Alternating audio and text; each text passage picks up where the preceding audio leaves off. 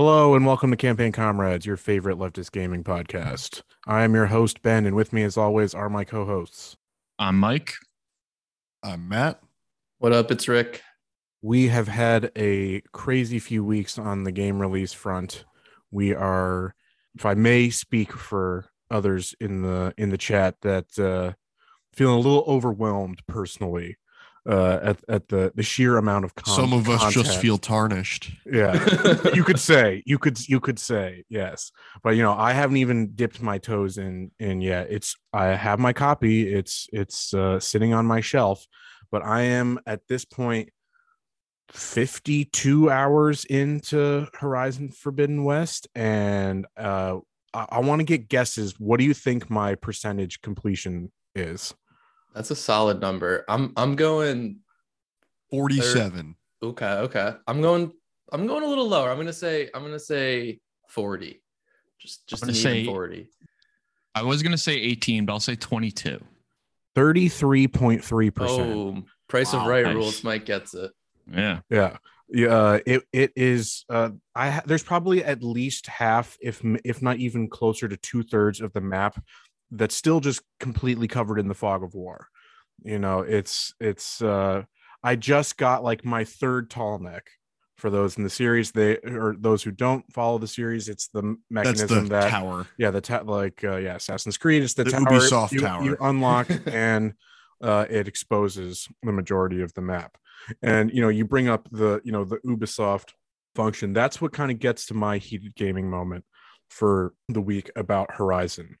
For all its improvements, like and for all the you know the graphical changes, the the nuance of character interaction and character design, you know, combat is way more weighty and like I say this, I was saying this a lot. I'm getting fucking, I get whacked a lot.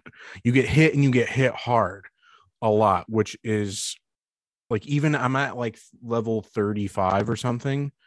And, you know, you're still just like finding even like small machines can like, you know, one or two shot you if, fuckers. Yeah. If you're if you're not careful, but it's, you know, so that's really rewarding that way. But then it still falls into so many of these traps of just, you know, the classic kind of open world bit. There is a nice diversity of side content.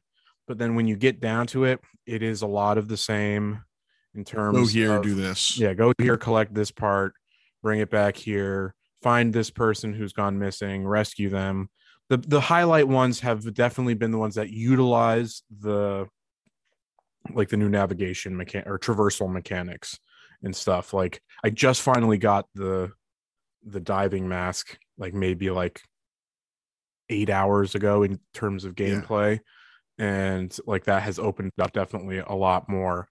But it's well de- it definitely feels like Uh, both of these releases have really like the, the added verticality is just like uh, probably my favorite part. Like like you, you've been saying, the added verticality uh, really adds to the experience. Yeah, it's interesting. I do I do agree with the the criticisms that I don't think it goes far enough in terms of the traversal, in terms of the openness of the traversal. You're still limited by s- certain terrain paths, but you can get around that. Like this, it's simply uh taken oh, yeah. care of by you just go in, you there's a setting you can click to have the climbing things always on so that when you yeah, get when so you, you get when you get close enough you see them, so it, it takes away a whole lot of uh the uncertainty, so you can kind of plan your path. I remember in Zero Dawn the amount of just like random jumping I did onto geometry to get to places I shouldn't be. That's like always did it so many wrong ways, and like it was probably the the like slower way to do it, but because I found it, I was gonna figure out if I could actually pull it off. It's always fun to just jump up a, a rock a rock face. Yeah, I, I solely was able to kill my first Thunderjaw just because I had I had that one vantage point. Matt was watching me on stream. Oh yeah, it was that just was fucking just uh just taking pot shots, peltering. Yeah, couldn't do anything about it. Nice. Find that spot they can't see you but you can see them. Well no, like he could see him, but like there's just enough room that you could back off and he couldn't hit you with whatever he was doing. And I was a bit slowly slowly peeling off all the weapons, so eventually uh, it was just kind of helpless. The one thing that both that both these new games are missing, though, is trans icon Sneasler, who puts you in a basket and climbs rock walls for you. So. Sneasler. Is that Arceus? Yeah. Yeah. It's what like is one of the Pokemon you could ride. It's yeah, a you just, you evolution just, of all you Sneasel. Do is you, you see your eyes peeking out of his in a basket. basket. Yeah. It's oh, on your back, on it's, it's back, cute. and it and it climbs. It's fucking fantastic. Now I want a Sneasler. I don't even know what that thing is, and I want one. So much sass. It's it's fantastic. I'm curious to hear about. You said what? Where do you feel the verdict? Like, so you can't just climb up anything. It's not Breath of the Wild. No, and that's that that's always the okay. comparison it comes down to, and it's not it's not something that like I, I don't like think it needs to be that level. Um, and I'm not super. Breath of the Wild was as, pretty ballsy with letting players climb pretty much everything. Everything, anything. That's yeah. a yeah. That, that's a bold move because you're inviting a lot of jank. Yeah, you you do come across certain bits that like um, you know, like they're maybe like a dilapidated building or something. It's like, I should be able to climb this. You know, there's, you do occasionally come across the thing where it's like, oh, I think I, sh-, you know, you just have an in- intuitive sense that, yeah, I should be able to climb this. And there's, there's no little bar there. And you just kind of have to go around. But compared to the first one, it's definitely way more open, but that's not really uh, one of my major complaints. I would say it's the, I mean, I'm still enjoying it. Obviously I'm still putting a lot of time into yeah. it, and I continue, and I'm, you know, plan to continue finishing it. It's just now that it, the world has really opened up, there is so much extra content um, that I still don't think does enough to be as impactful to the overall story.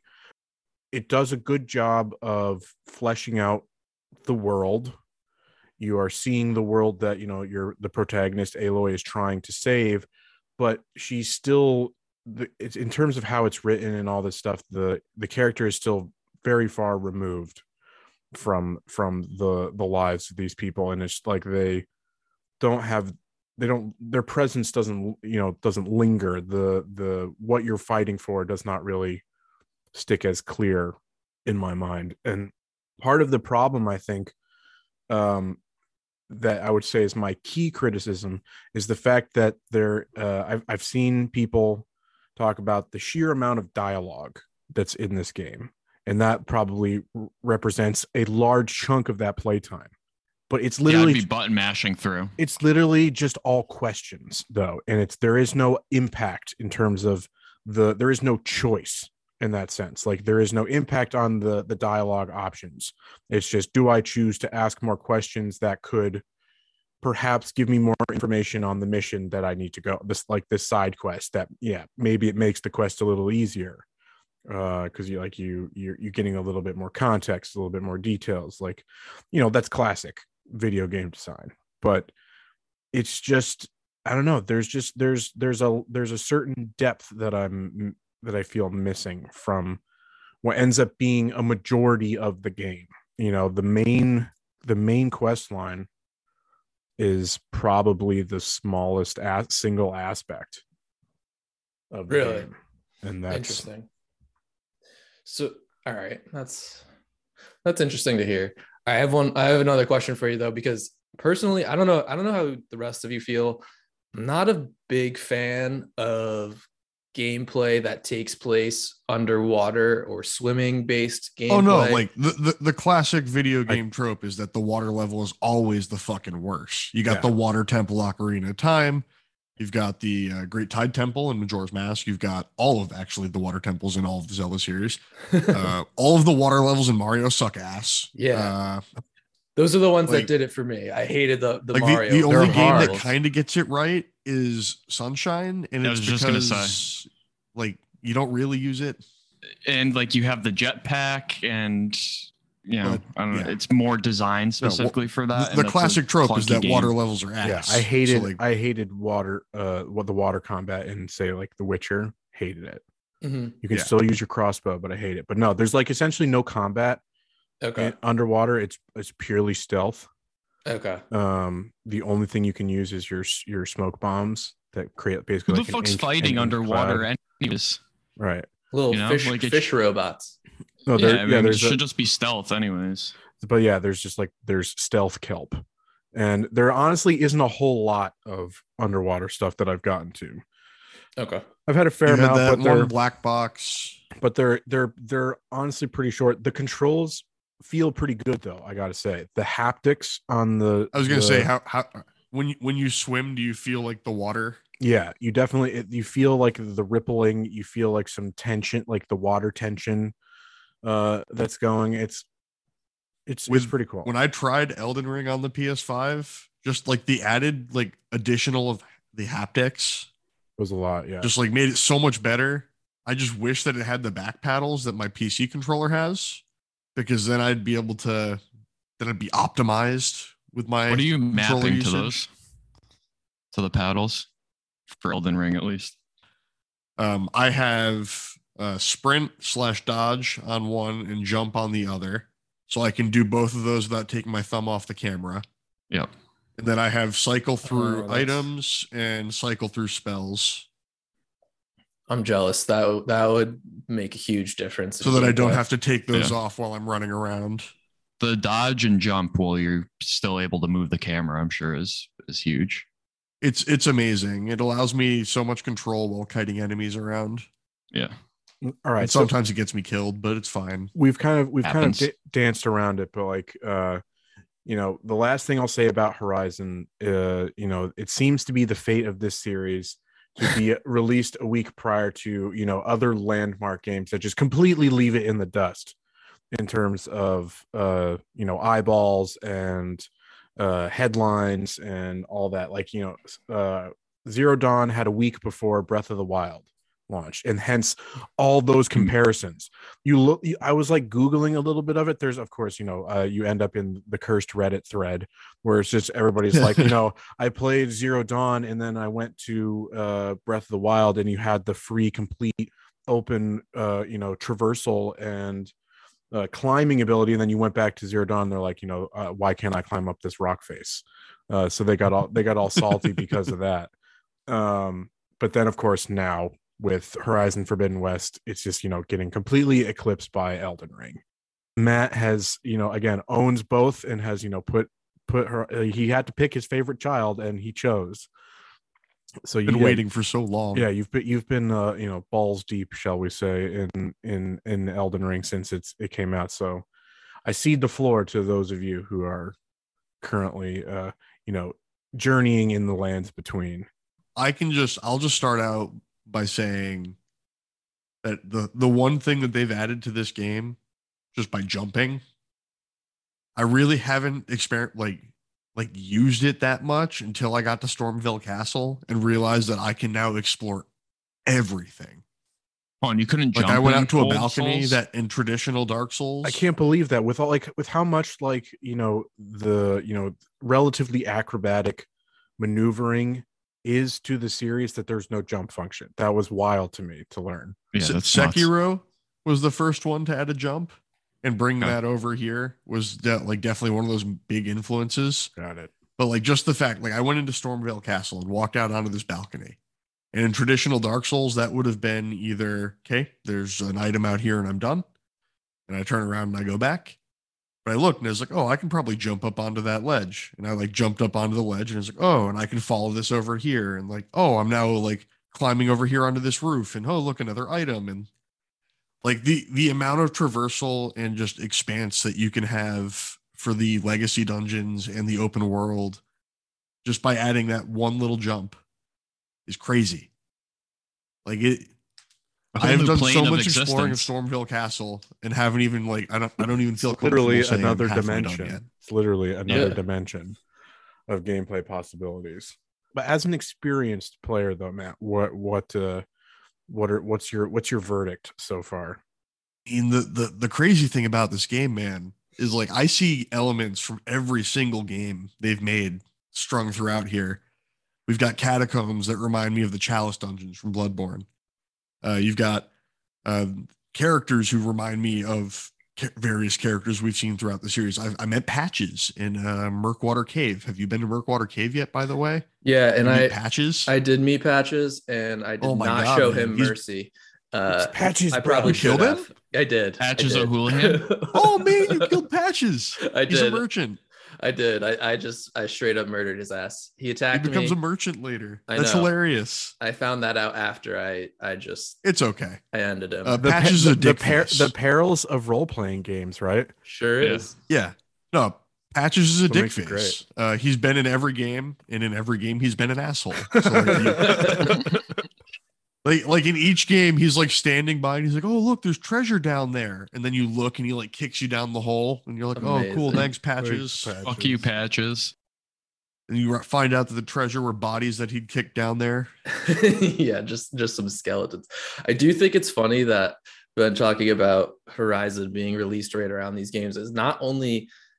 Is that just released a week apart from two historically great games, but I have seen so many comparisons of Elden Ring to Breath of the Wild that it's it's almost like uh yeah it's somehow no climbing, found just but... the two the two greatest like open world R P Gs that have come out in the last five years come out a week after the, the Horizon games do is is really funny to and me. You know what the worst part is?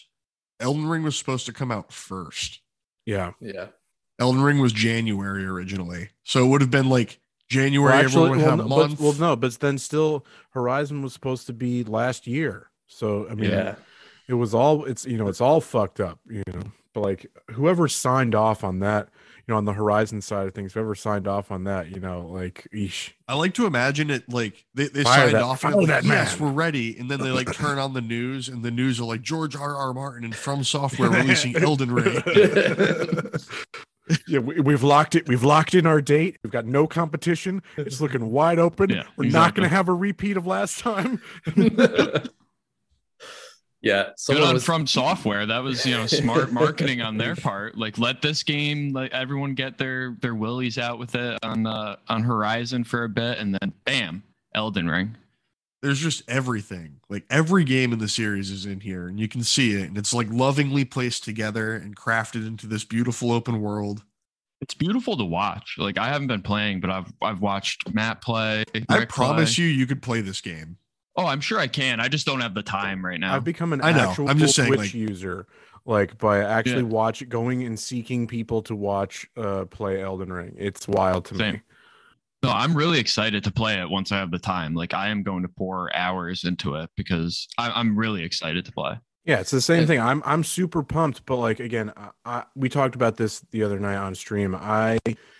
With how much time and effort I've now put into yeah, Horizon, got, I'm gotta going give to have a, to, a palate cleanser. Yeah, I gotta. I need something short. I need something a little tasty treat to you know throw throw in there in between before I sink my teeth into another hundred hour. That, game. That's what I think I'm gonna try to do with uh the like classic um, Final Fantasy pixel remasters. Like I think I'll do Final Fantasy two next, and that'll be my like palate cleanser. Good idea. Like a nice like fifteen hour J R P G. You want a palate cleanser and take the uh, bar from me so I can play video games. You're more than welcome like to. That. yeah, I, yeah. I, no, don't know. Be, I mean, it'd be sweet. I, I would just turn lawyers. in a bunch of equations and schematics. Yeah, go, go, honestly, they'd, go be, in they'd and, be impressed. Go in and just do pick C every time, and you know, statistically, you're you're bound to do yeah. okay. okay. One, one of my uh, engineering classmates did that for the F E exam. And he did not pass. Sounds right. Sounds about right. He went in, took thirty minutes to answer all C's, and then left. That's a lot of time. Like eight hour exam. oh, okay, a lot that's of a lot, That's a lot of bubbles. Yeah. That's yeah. a lot of bubbles to fill in. That's a lot of questions. Yeah, that's fair. But uh, no, in my experience, I've not played. I've not played any From Software games really, except for maybe two hours of Bloodborne. Uh, and you didn't play the Jedi Fallen Order, did you? Because like that's my only connection to From Software games of that being similar. Yeah, style. no, I I played uh, an E A copy. Yeah, yeah exactly. E A's closest Soulsborne, uh, Souls yeah. game. But I do, I do see Matt what you mean about this game bringing all of the best parts of prior From Software games into just like one complete package. And they've they've even I think I saw some interviews with uh I'm gonna mess up his name Miyazaki is that it uh Miyazaki Miyazaki Mi- yeah. Mi- Miyazaki yeah you can just was, say God and, simplify and he was, it he was essentially saying even from his aspect, this was kind of a culmination of all of their prior work. Yeah. Um, and I also think, like, you know, so there's a, a tiny thing that I like, the stone sword keys. Yeah. Those are just uh, Pharaoh's lockstones from Dark Souls two. And that's like a really cool little uh, like callback to a neat feature from a game that wasn't really that fun. Yeah.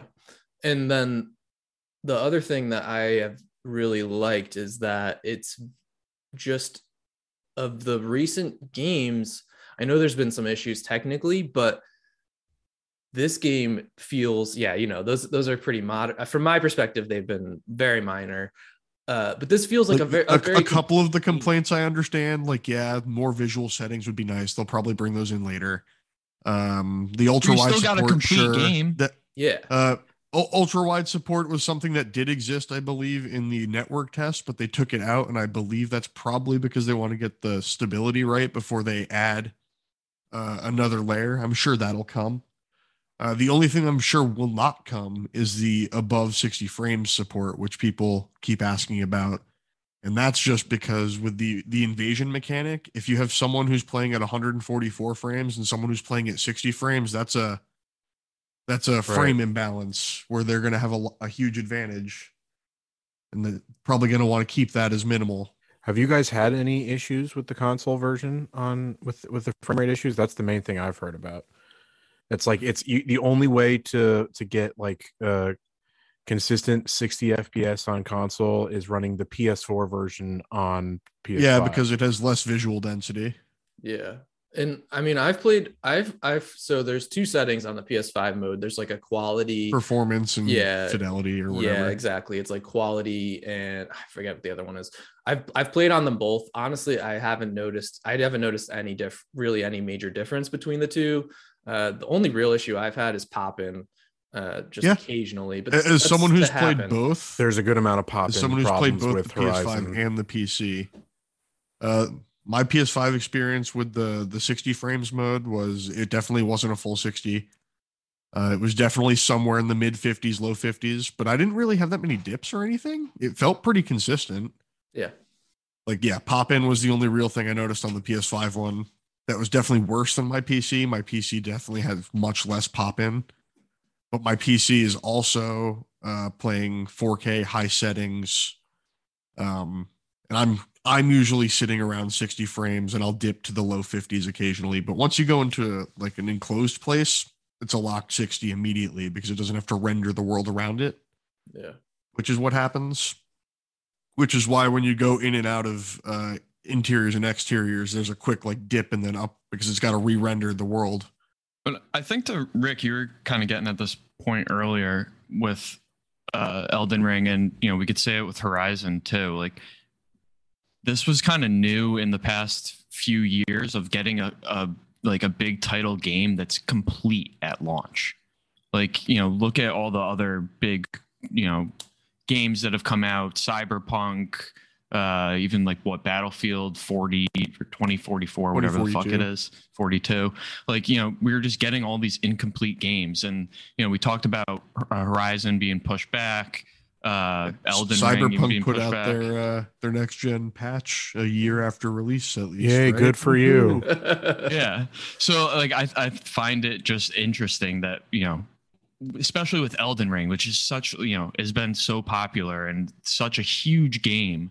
Um, and so well done. Like the fact, you know, it's like surprising almost to to have a fully completed game that, you know, obviously it has some hiccups, but I think that that's something yeah, and that's going to happen with a I big think, game. Four patches in one week. Like, yeah, they're, that's they're clearly nuts. That's nuts. Yeah. Well, and like we're at a point in technology, I think that like that's just going to happen. Like you're going to be able to patch it quickly like that. And there's going to be little hiccups that you can't account yeah, for. They, they had a day but, one patch. They had a patch that was out the Saturday morning right after to help fix performance mm-hmm. with the shaders. Like that was. Yeah. And that, like those are really all see like that. minor things and like, you know, performance things, not like the fucking game just like doesn't have graphics or like, you know, the N P Cs are fucking textures don't load. Yeah. yeah. Like, you know, the, the game still runs and runs like, well, it, you know, it's, it's a new game though. And it's a huge game. So it's obviously, I, I remember when the big cry was uh, in, when the Final Fantasy seven remake released, and there was one one instance of a frame a texture not loading in proper on the back of a door that you see exactly once and then never yep. see again. And they were like, "Oh my god, it's just completely broken. Yeah, it's a broken it's game, just, broken game. My immersion is lost." Like, I mean, I do think it's interesting, and and I think the thing that is funny about this is you see all these companies like then griping when their games get poorly reviewed, and they're like, "Oh, what could we've done? Blah, blah, blah. Like, we're trying, we're trying." Like, look at the Halo, look at the right. Halo discourse with their developers being like, "You're asking oh my for God. too much" when they're promoting the, a game as the, a service. The Halo Reddit is a cesspool right now. Yeah, it's so sad. Like, these are not. Like, and then you see this stuff get released, and it's released as a as a game that's, you know, it is finished. These are minor yes. issues. These are things that yeah. that they're fixing pretty quickly. These are finished games, and they're getting that's, good reviews. And it's like, oh, that's I wonder what that's the fucking correlation is. Something that's been talked about a lot on Reddit, as someone who browses Reddit, uh, or resident Reddit. A lot, a lot of people res, are like, well, how come it's got like such a high score if it's got these performance pro- like hiccups? It's like because it's, it's got hiccups. such a high score because it's a good game. Yeah. And those like, are just hiccups. You can look it's not past an hiccups game. For, for a game that can get past hiccups. And this game yeah. doesn't. And, no, it's and again, like none of these hiccups are game breaking. None yeah. of them are game breaking. It's like I've had one up. crash. I've had one crash on P C, and it was on my second day. That's less crashes it was a, than it I was have a classic From Software engine crash. And it's like, it's fine because I've I've had that crash happen before in other games. And yeah. And it hasn't happened again in however many, you know, hours of gameplay you've put into both versions that you own. Yeah. Well, I mean, it's a very like particular thing to have happen. Like I would have to be very like I would have to want to do it again. Essentially, I would have to be trying. Yeah. So I I mean, you know, you bring up a point, a good point, Rick, of like, uh, you know, even Battlefield, uh, E A, or not E A, whatever, whatever fucking makes Battlefield, DICE, E A and DICE, yeah, yeah. Uh, complaining that, like, you know, uh, Halo was the reason that they didn't do well. And it's like, no, oh yeah, it's, it's not Halo's fault that Halo. they made a good game, and then it was, yeah. But then that, you look at the Halo community, and you're like, are you sure you want to compare to this right now? But it's like, I mean, you know, Halo. I mean, that's probably a bad example, but it's like, you can't blame another fucking studio that put out, you know, a better game than you for the reasons yours failing. Like yours, yours no, is failing because you, you put don't out blame them outright. Game. You just buy them later and then spite and, them. And, yeah.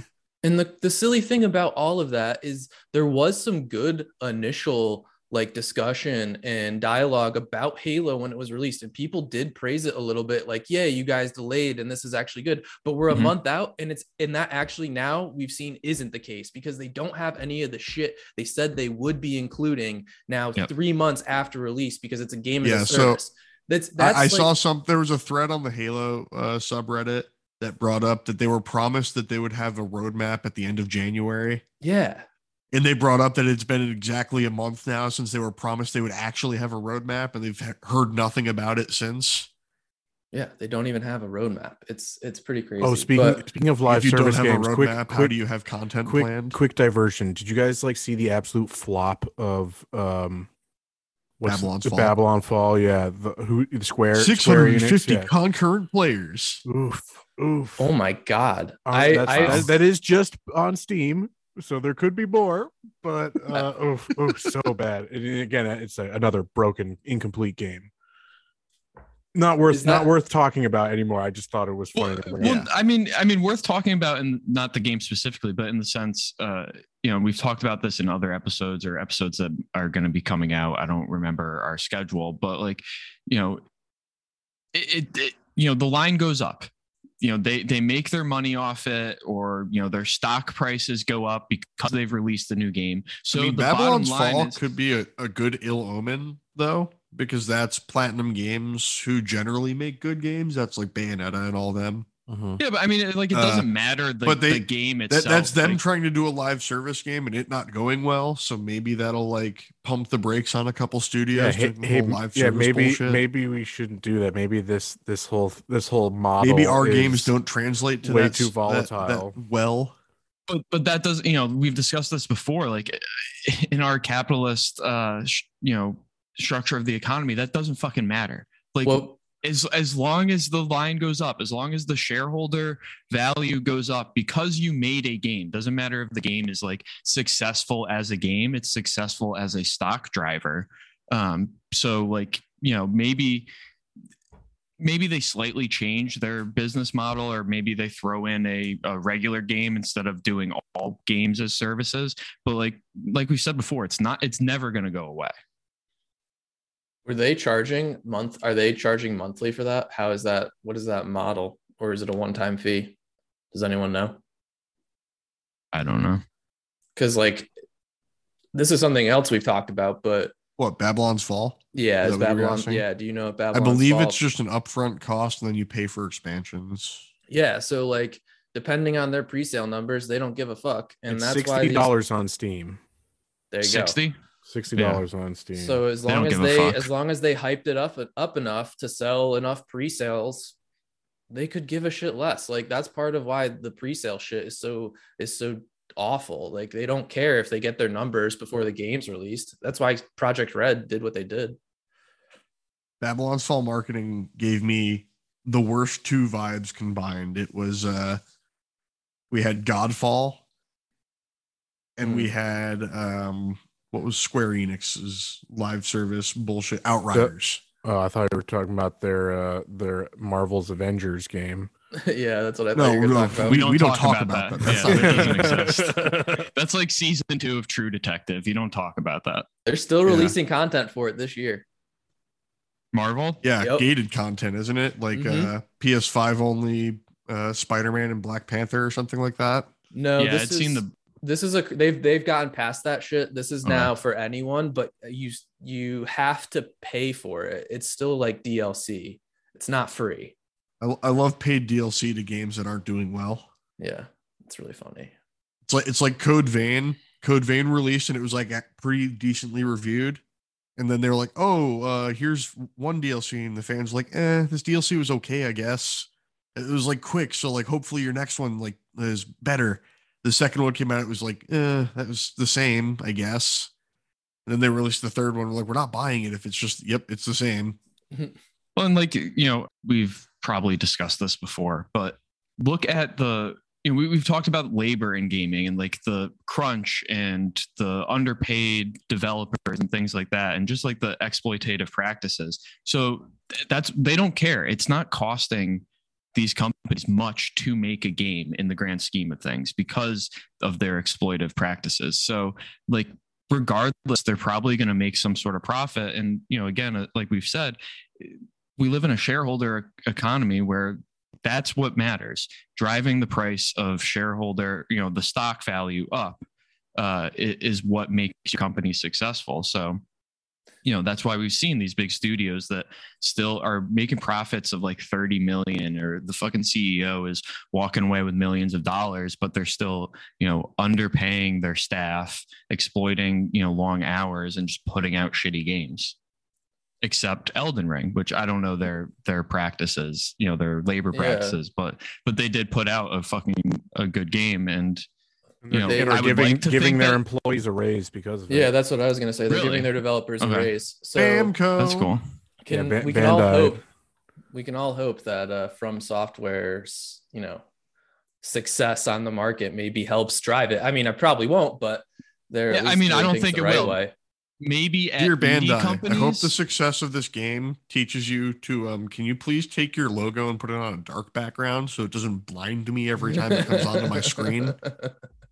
My no, T V's like, got like a thousand nit brightness or something like that, like H D R. So every time that bright white screen comes just on, whole white blasted spotlight.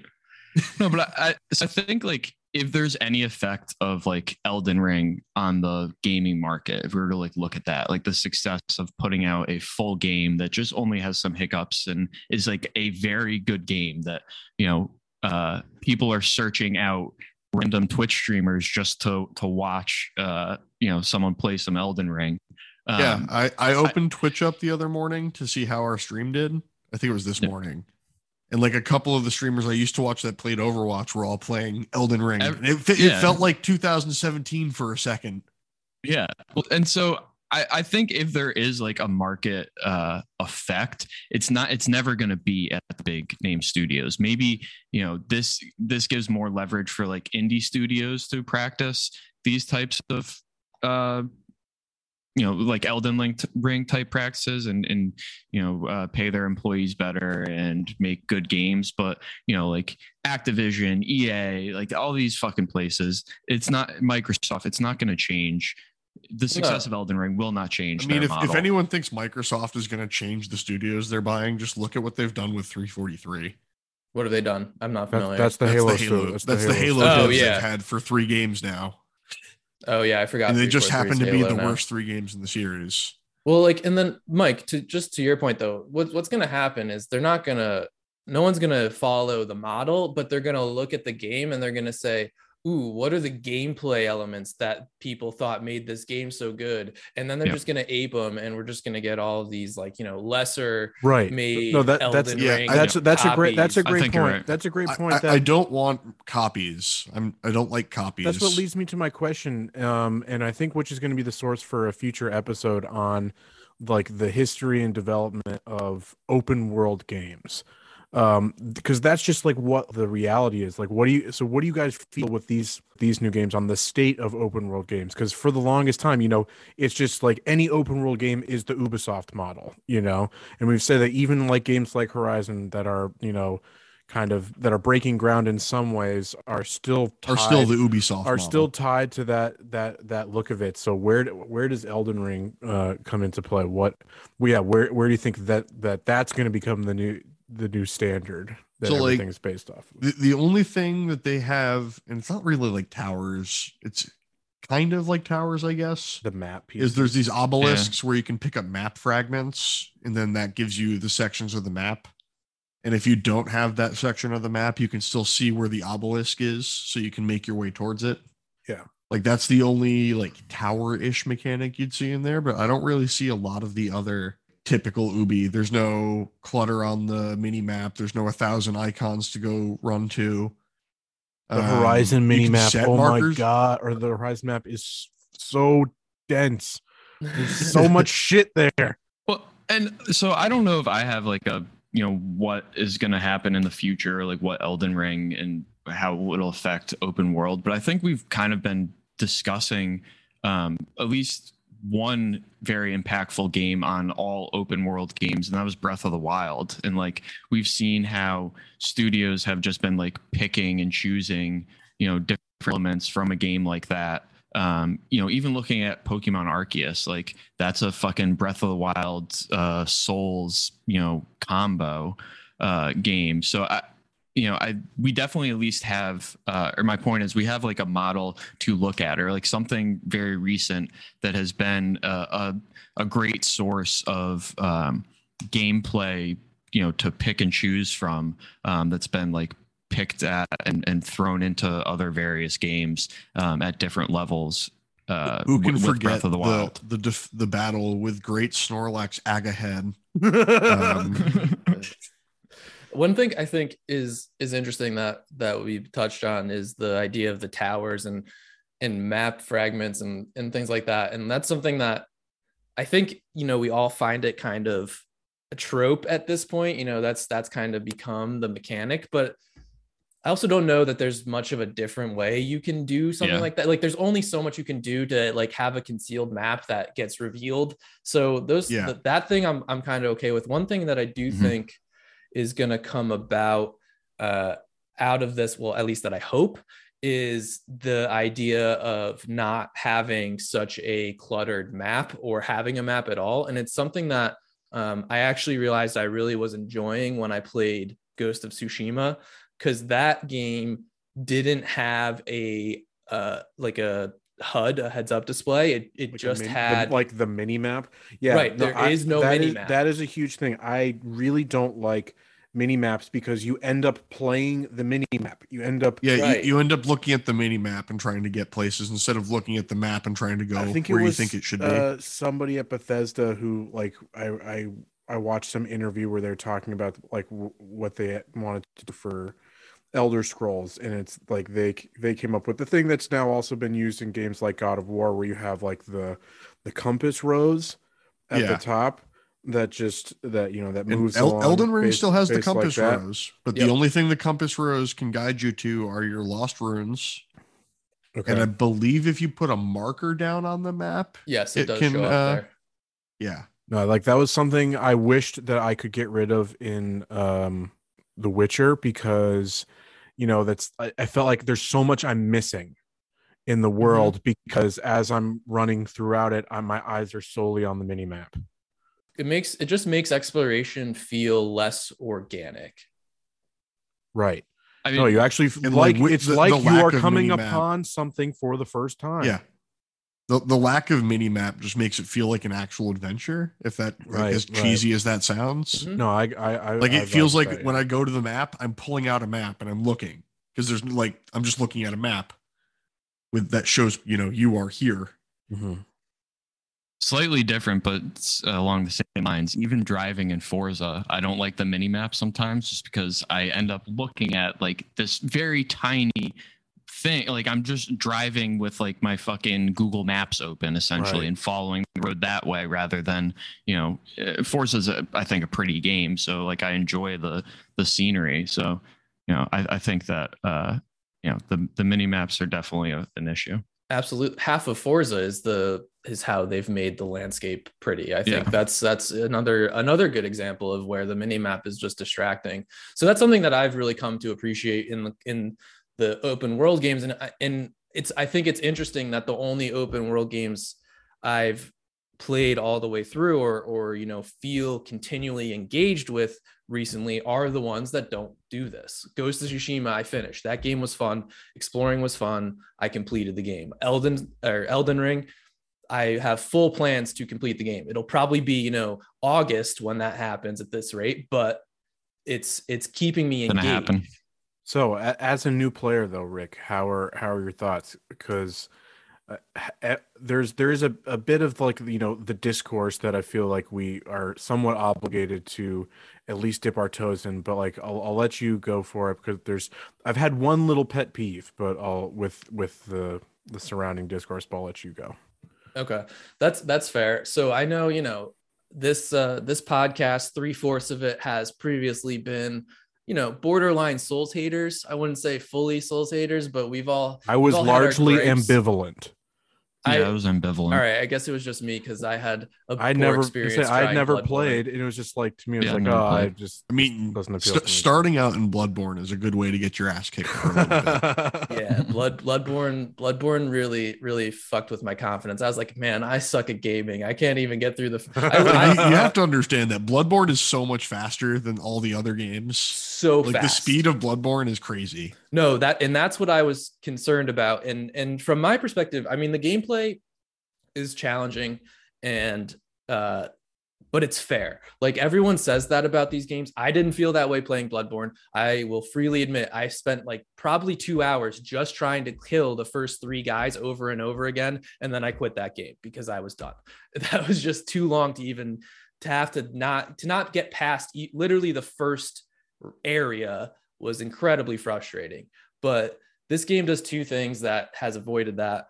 And one of them is combat is slower than Bloodborne for sure. That Bloodborne combat was yeah. crazy fast. And Th- I now this, realize this that. combat speed is more like Sekiro with a little bit of Dark Souls three. Yeah. So the speed is feels more manageable. And then the ability to run away.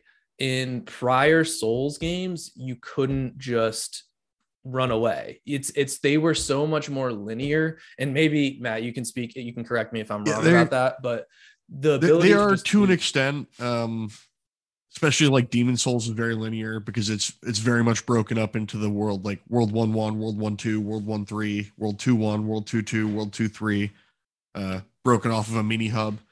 Uh Dark Souls, the original Dark Souls, um it's sort of open-ish, world-ish, because you have choices in which way you can go and you can explore in different directions, okay. but they are very much interconnected linear sections with uh, maze-like exploration inside, but they are not like a true open environment that you can go and explore. There are definitely death boxes if you jump off certain areas um, and whatnot. Dark Souls two and three, very much the same, a uh, little less interconnected, a little more linear in Dark Souls three. Uh, that was always a big complaint from me, at least. Dark Souls three got very linear. Sekiro is, again, kind of like Dark Souls one, but uh, not, not again, true open world, same with Bloodborne.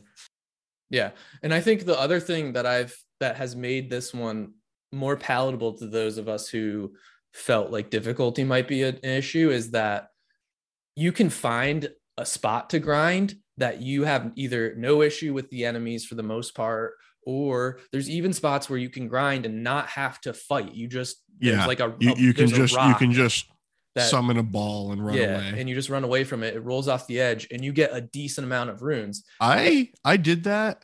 Yeah. And at one point I gained fifteen thousand souls. Oh, wow. And I don't know what happened. That's awesome. Jeez. That's that's awesome. Yeah, but I've you been can, trying to replicate it and it hasn't replicated. I'm jealous. But yeah, so like you can farm pretty effectively and, and get yourself to a point where then combat that was difficult is now a lot more easy. Yeah.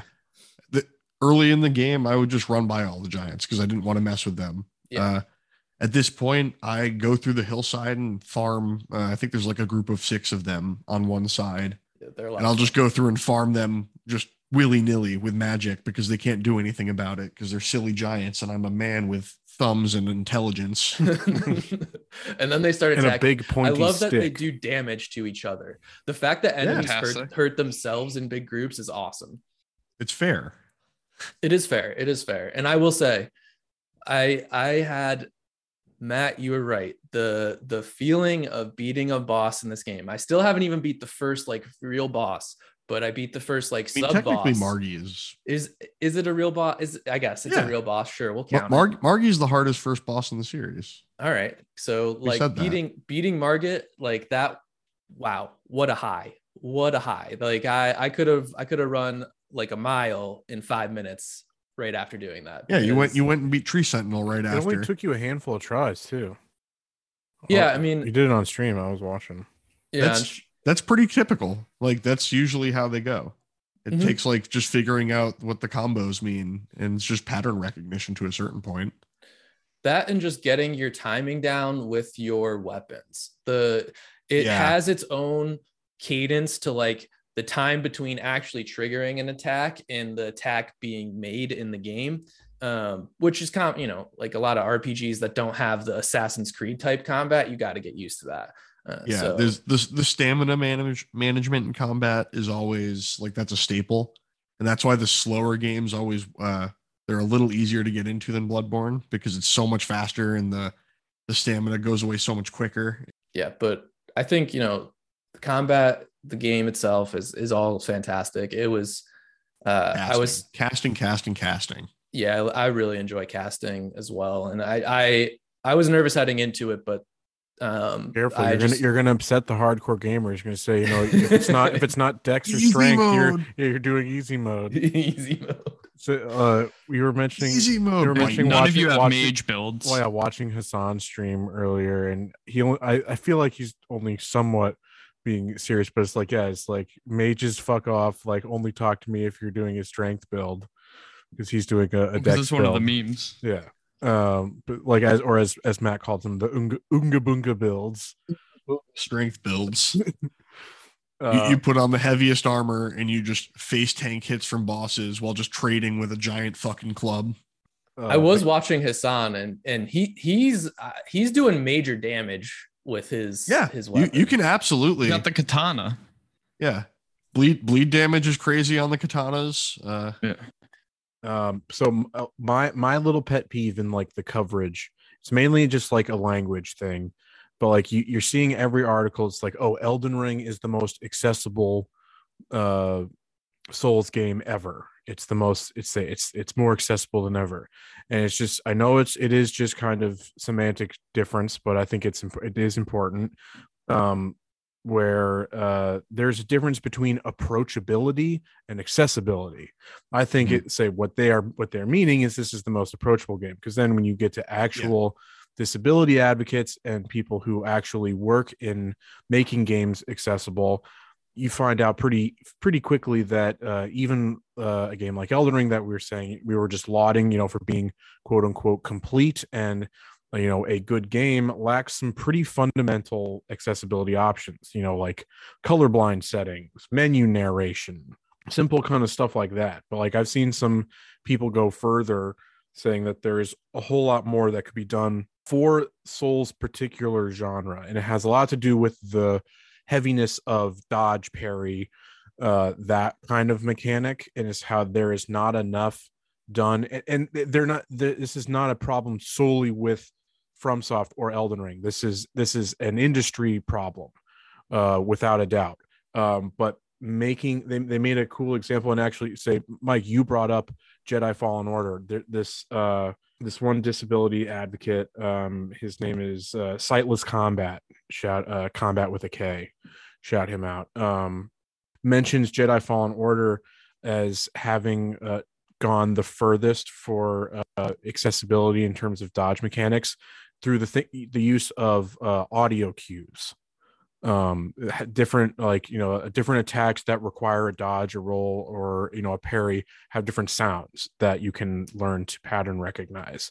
And I th- there is, it's w- without a doubt, you know, true accessibility for any game, you know, requires your core development philosophy to be, you know, built around its implementation.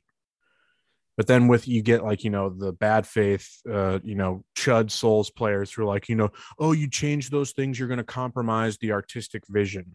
And I think that's fucking, you know, absolutely idiotic for, you know, these things that are essentially entirely optional features for the end user. You know, all these, these proposed accessibility things are things you can click on and off in the fucking menu. Um, although not if you are, are, you know, are sight impaired and there's no fucking menu narration. That's my spiel. Two, two, two things I want to bring up there. One, are you surprised that video game journalists are not using uh, no, proper language? Absolutely not. Okay. So, so get that out there.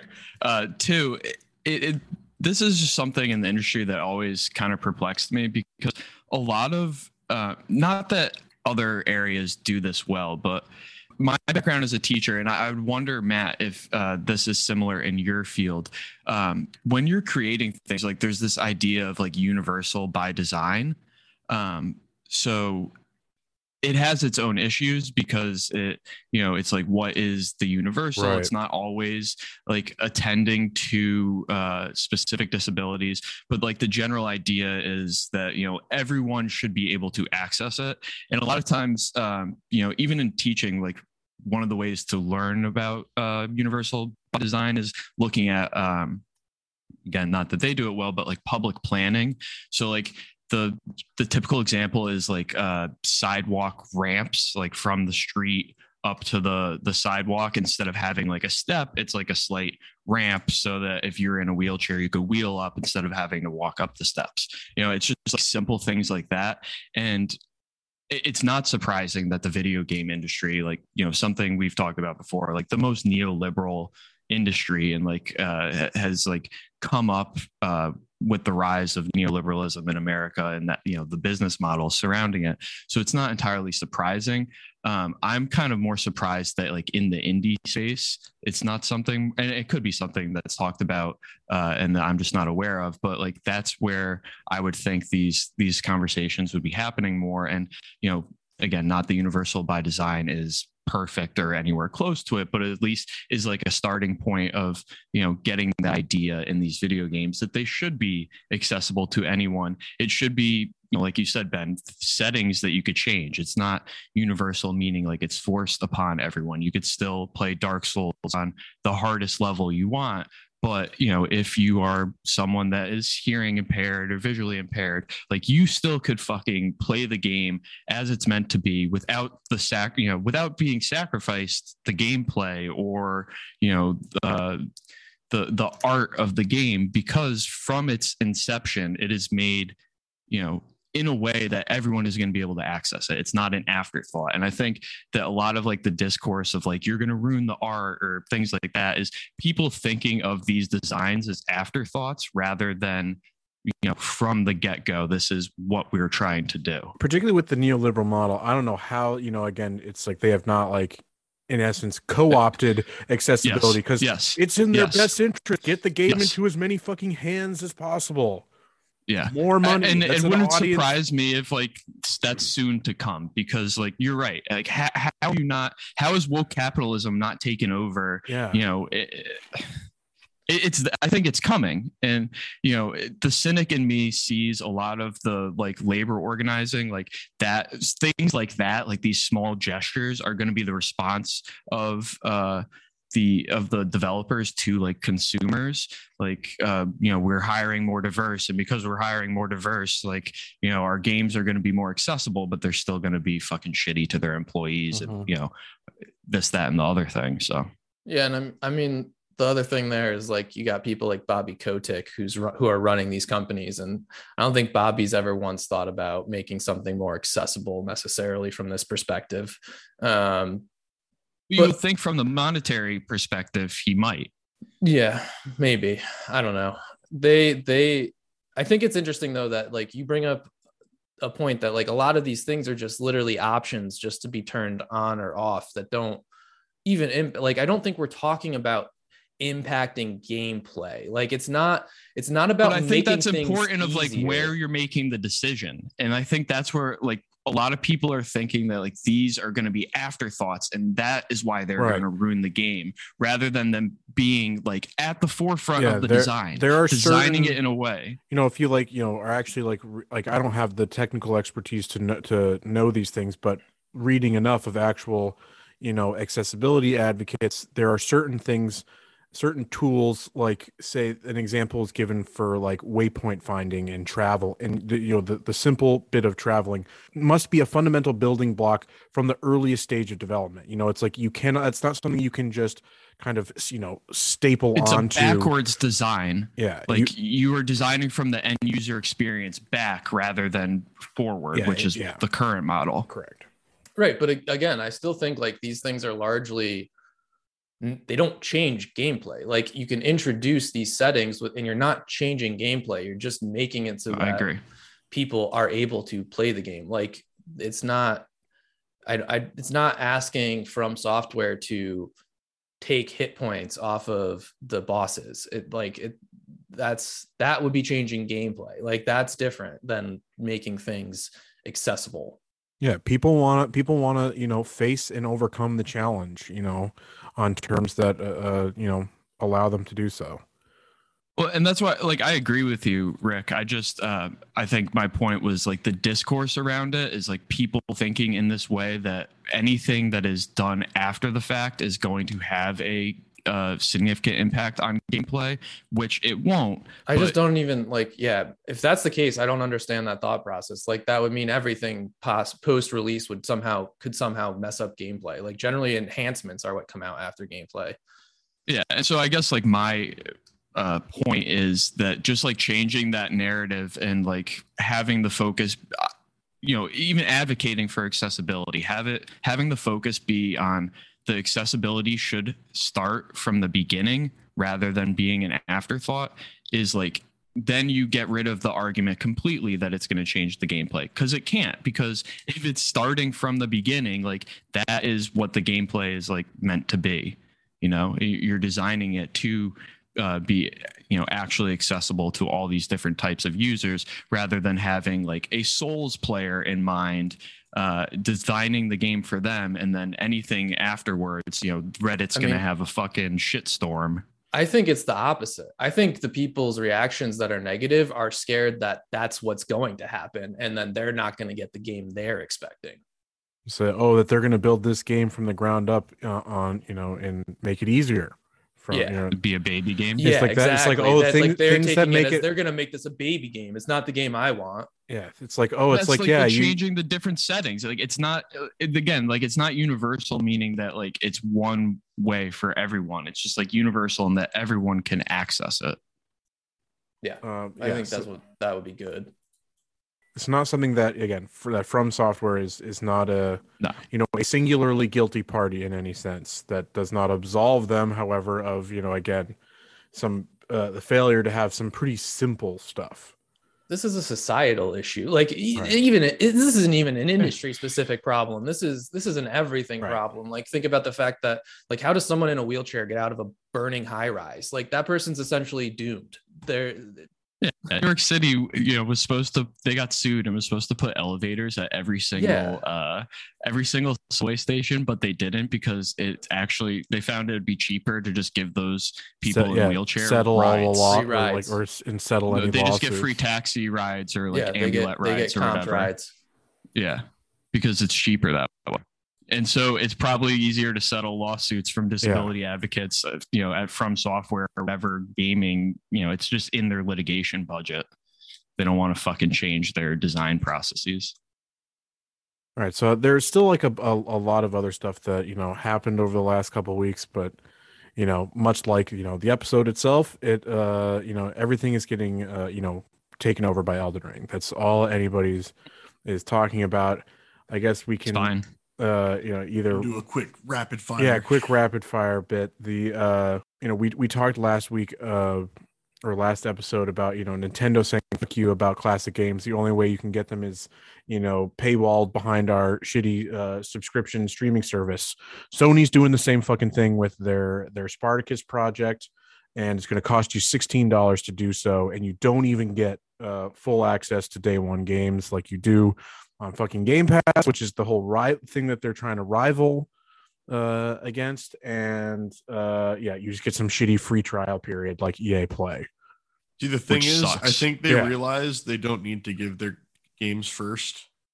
I mean, for me, it's like, well, I'm just like, why the fuck would I? Uh, I mean, basically any Sony game that I have any interest in playing, you know, I, I basically know from the get-go whether whether yeah. I'm interested. I, that, I that's that that's what they... Trial. I'm pretty sure that's what they're going off of. They're basically giving that as like, oh, if you don't know yet, here's a trial, you know, so just, you can test it. No, they're just, I think they're just, you know, uh, you know, im- shooting themselves in the foot from the get-go. It's just like, this is like, this is meant to compete with Game Pass. No way. I mean, I like that it adds the, the classic content. I'm yeah. like, that's the only part I care about. That's what I was going to say. The one thing that this does do from a Sony perspective is finally allow the somewhat somewhat backwards compatibility that they never gave us. So, you know, there were P S two, great P S two games that you can't play anymore. Yeah, this will give you access to so, P S one, P S two, P S three games. Like there is that benefit, but yeah, ultimately, as we've said, streaming service stuff sucks. This is a continuation of that. And I hate Line it. Go up. All right. We, we, the other thing we were, we were potentially going to talk about is the huge list of all the upcoming, uh, video game adaptations, you know, movies and, and T V shows and all that shit. But there's so much there. That's and that's oh, the whole point. It's just we, need like, a whole, we need a whole episode yeah, on that. Yeah, shit. Like, yeah, like maybe that maybe that could be a deep dive we do. Game I P is uh, just is as hot as ever. Yeah. It doesn't ma- doesn't matter if it uh, I, you know if, they, if they're I P. If they're fucking dog shit, they're still making money. Well, the, the, the, the, it makes sense. We we ran out of comic book character. Right. The, so, you know, we ran out of literature. Can't I mean. Not really. They're still what doing are video Harry games, Potter, but, but literature in playable form. Exactly. Exactly. It's the next evolution. Like we knew it was bound to happen. And like I just think wait just... until we get movies based on movies. I mean, that's already happening. But yeah. we we also uh, look at look at the Ghostbusters reboot. That's a movie based on a movie. Um, yeah. But the, the thing, yeah, that's another one. Um, the the thing that I think is.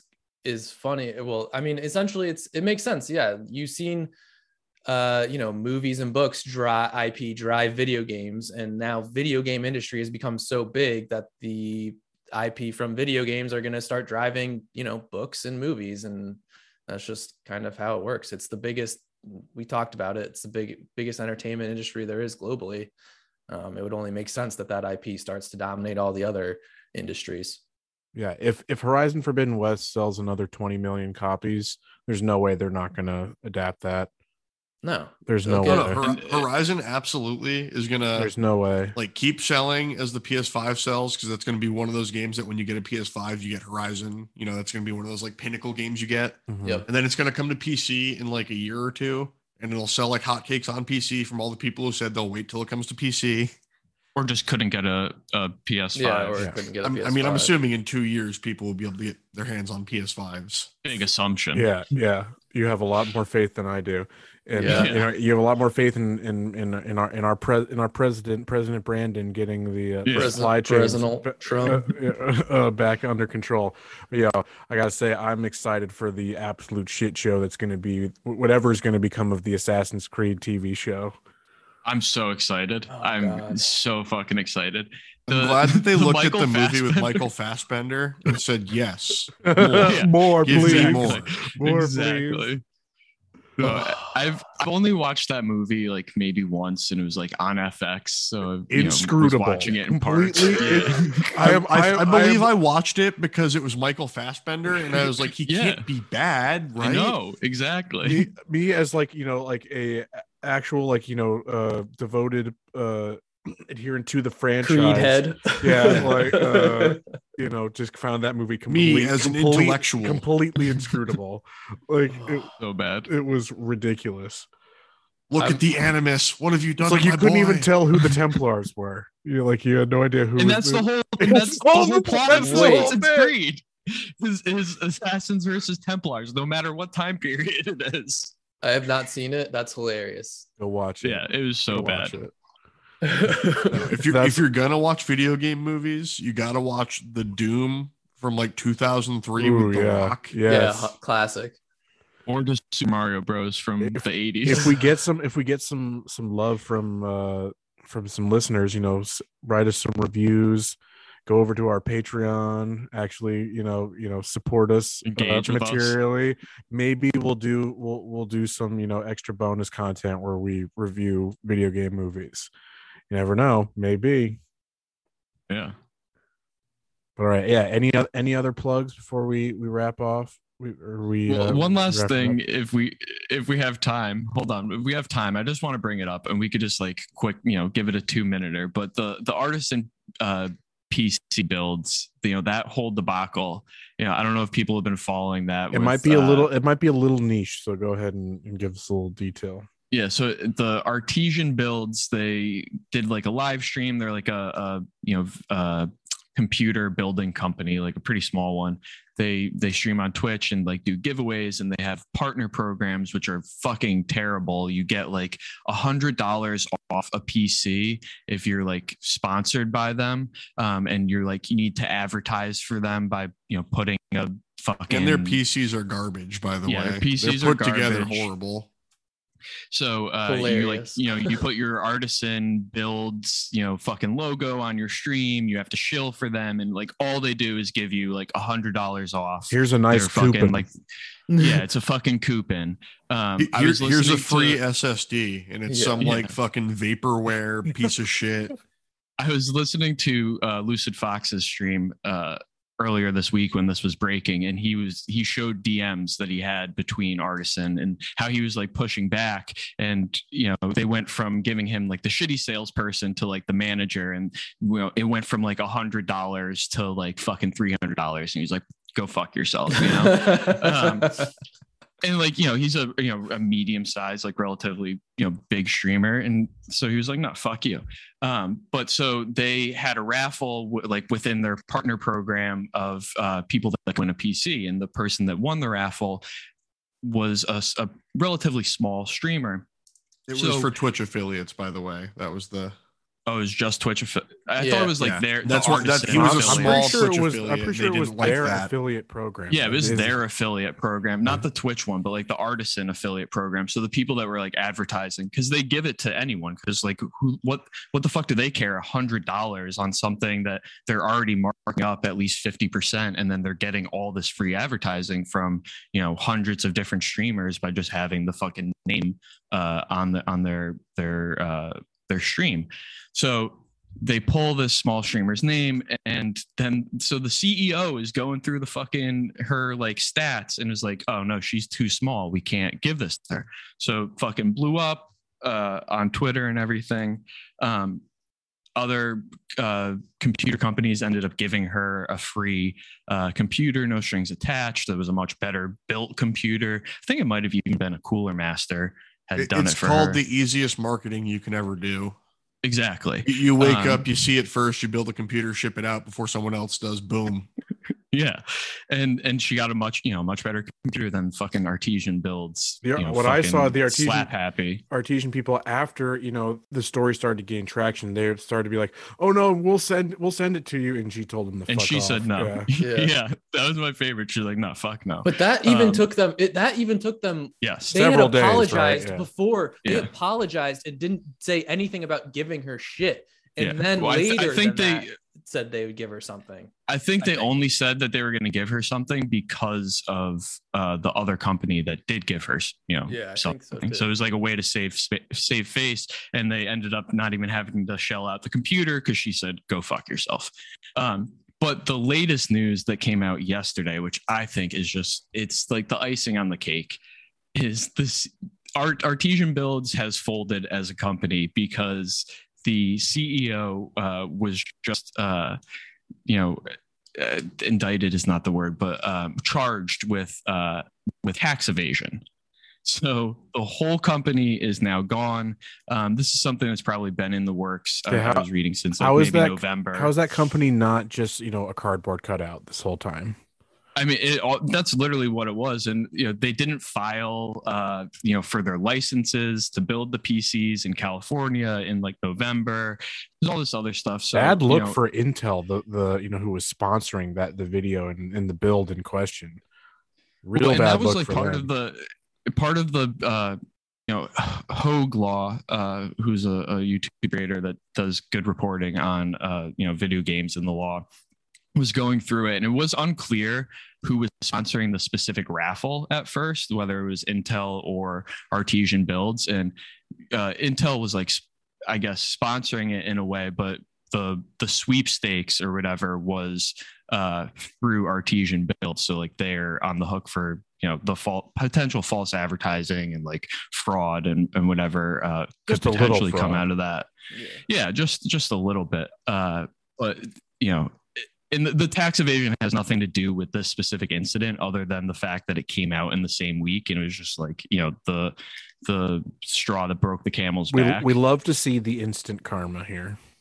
Yeah, exactly. It was just, you know, universal karma. Um, so I guess, you know, lesson learned, don't be a fucking asshole or and and fuck with the government's money because they will come after you. Yeah. Don't, yeah, don't, do. don't do fraud, yeah. folks. Yeah. All right. So uh, plugs, come check us out every week. Uh, we stream at uh, we stream on Twitch at campaign underscore comrades. Come check us out. Follow us at uh, on Twitter at at CampComPod. Best place to you know find out when new episodes are coming out or when we're streaming. You should probably or... put like a schedule out on social media or something for the one on like, Twitch. Who streams when there is we one have... on. Tw- I put it up on Twitch. Yeah, it's it's uh actually yeah, I haven't looked at it yet, but yeah, go check it out, folks. Um it's there. Yeah. But uh yeah, till next time. Well, say we're gonna we're gonna be uh just you know keep plugging along at those open worlds. We'll see when yeah. when when we resurface. Maybe we'll be shiny yeah. by then. No, I will forever remain tarnished. Maybe in maidenless. Yes, yeah, so maybe you will yeah. find some maidens. Yeah, maybe. After all, all right. But don't get syphilis. Yeah, to the all to all the other maidenless comrades out there, you know, solidarity, hold strong. Godspeed. Yeah. Bye bye.